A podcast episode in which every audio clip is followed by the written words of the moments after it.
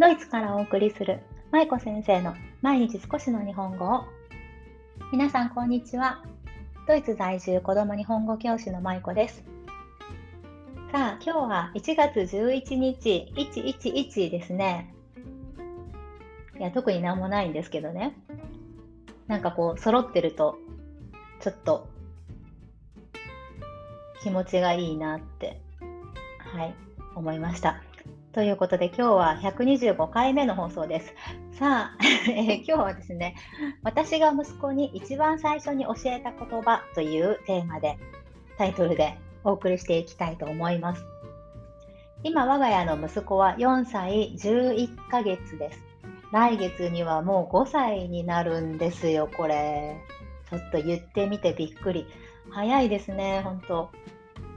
ね。で、まあ息子がおしゃべりをし始めてからもうだいぶ言語もこう成長してきてね、たくさんの語彙を覚えたりとか、いろいろな文法を使えるようになってきたりして、で息子が息子のこう言葉の成長っていうのを見守ってきました。そしてまあもうすぐごさいになるわけなんですが、私が記憶している中で息子にあんまりこう言葉を教えるっていうような感じで、こうなんていうのかな、文法的な教え方、文法を教えるような教え方で教えたっていう記憶はほぼないんですが、まあ一つだけあえて言うならこれかなっていうもの、そして私が息子に教えた中で一番最初に大事にして、あの早めに教えたなっていう表現があるので、それを今日はお話ししていきます。皆さんはお子さんに文法ですとか、まあ、語彙ですとか、多分お家でねいろいろと教えたりされている方もいらっしゃるかもしれません。ただまあ海外で生活しながら日本語を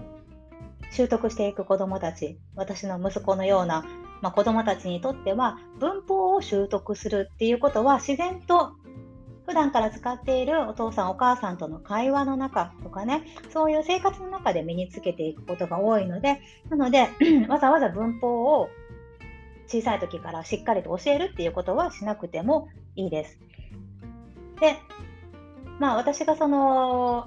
あえて言うならということで何を教えたかということなんですが、それは何々してくれるっていう表現。この表現を息子に私はあえて教えました。で、どうしてこれを教えたかというお話をこの後していきます。で、そもそもこの何々してくれるって皆さんも多分普段ね、あの使うことがよくあるかなと思います。で、この何々してくれるっていうお願いですよね。このお願いのことを日本語文法では依頼表現、依頼する表現、依頼表現っていうふうに呼ぶんですね。で相手に何かをお願いする言い方のことなんですが、日本語っていうのはそもそもこの依頼表現っていうのは本当にたくさん種類があって、で日本人っていうのはこの相手や場面によってこの依頼表現を上手に使い分けているんですね。多分皆さん普段、あ、私今依頼表現使ってるとか言ってこう意識されてる方はあまりいらっしゃらないかなと思うんですが、まあ、でも実は普段ね生活の中でこの依頼表現使うことは本当に多いです。で今回あのお話ししている何々してくれるっていう表現ですが、文法的に言うと動詞プラス何々してくれませんか、後ろにてくれませんかという言葉をつけます。例えば見る、ね、見てほしい場合は見せてくれませんか、何かを買ってほしい場合だったら買ってくれませんか、ね、そこにあるものを取ってほしいときだったら取ってくれませんかっていう風に動詞プラスてくれませんかっていう表現になるんですね。ね、これはどういう風な使われ方をしているかっていうと、話して、うちの息子だったら、まあ、息子が相手、私ですね、相手に何か自分のための行動を依頼したいとき、ね、聞き手に丁寧にお願いするときの表現方法です。で私はこの表現方法を息子に結構早めに教えました。多分さんさいなった頃かな、結構もう息子がだいぶおしゃべりができるようになってきて、あのに語文が話せるようになってきて意思疎通がしっかりできるようになってきた頃にはもう教えていたので、結構長いこと彼は使っているんですが、この手くれませんかの表現を早く教えた理由としては、私はこの何々してくれるっていう表現がとっても大切なものだと思っているからです。で、さっきお話ししたように日本語ではこの依頼表現を使う場面ってものすごく多いですよね。特に誰かに何かをお願いするときに、相手とかその場面によって丁寧に物を頼む言い方っていうのは早めに身につけておいた方がいいんじゃないかなというのが私の持論です。よくお子さんで見かけるのは、お母さんとかお父さんに対してこれしてあれしてっていうふうにもう命令のような感じでね、お願いする、まあお願いというかもう自分の欲求を伝えてるだけのようなね、お子さんに時々あったりしますが、別にそれがダメというわけではないですけど、やっぱり相手としても何々してくれるっていう風に頼まれた方が気持ちがいいですよね。なのでそういうことを子供に、息子に伝えています。で、私がもっと具体的にどういうふうに息子にそれを教えたかというお話をしていきます。息子が小さい時に何かあの瓶の蓋かなんかだったと思うんですけど、これ開けてっていうふうに私にお願いをしてきたんですよね。ママこれ開けてっていうふうにね。で、その時にただこれ開けてってはいはいって言って開けてあげてももちろんよかったんですけど、それを言ってきた時にね、あこれ開けて、はいはい。でもね、これ開けてくれるって言うとね、もっといいよ。ママも〇〇くんのために早く開けてあげようっていう気持ちになるんだよっていう風にね、ちょっとこう軽く教えました。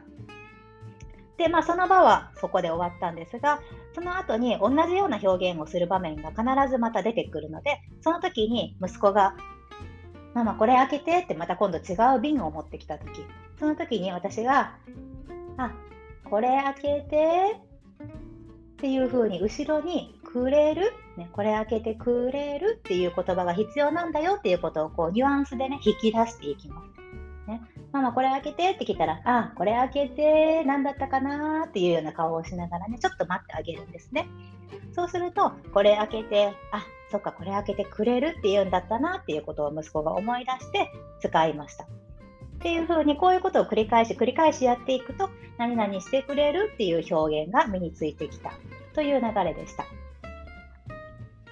で、この何々してくれるという表現を教えた結果、息子がそれを習得した結果どうなったかというと、いつも人に頼むときに彼は何々してこれしてあれしてっていう風に言っていたんですが、以前はね、でもそれを何々してくれるというふうに丁寧に言えるようになりましたし、私としてもやっぱりその丁寧に頼まれるから自分の中でもストレスは減ったなというふうに思います。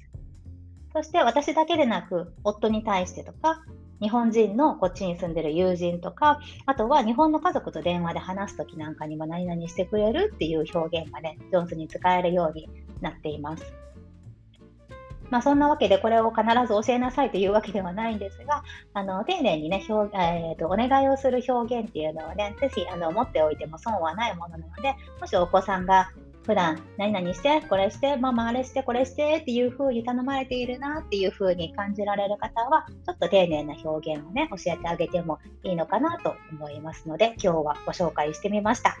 はい、そんなわけで、はい、今日は私が息子に一番最初に教えた言葉ということで、何々してくれるという表現についてお話をさせていただきました。今日も最後までお聞きいただきありがとうございました。それではまた明日お会いしましょう。まいこ先生の毎日少しの日本語を引き続き一緒に頑張っていきましょう。ほなまたね。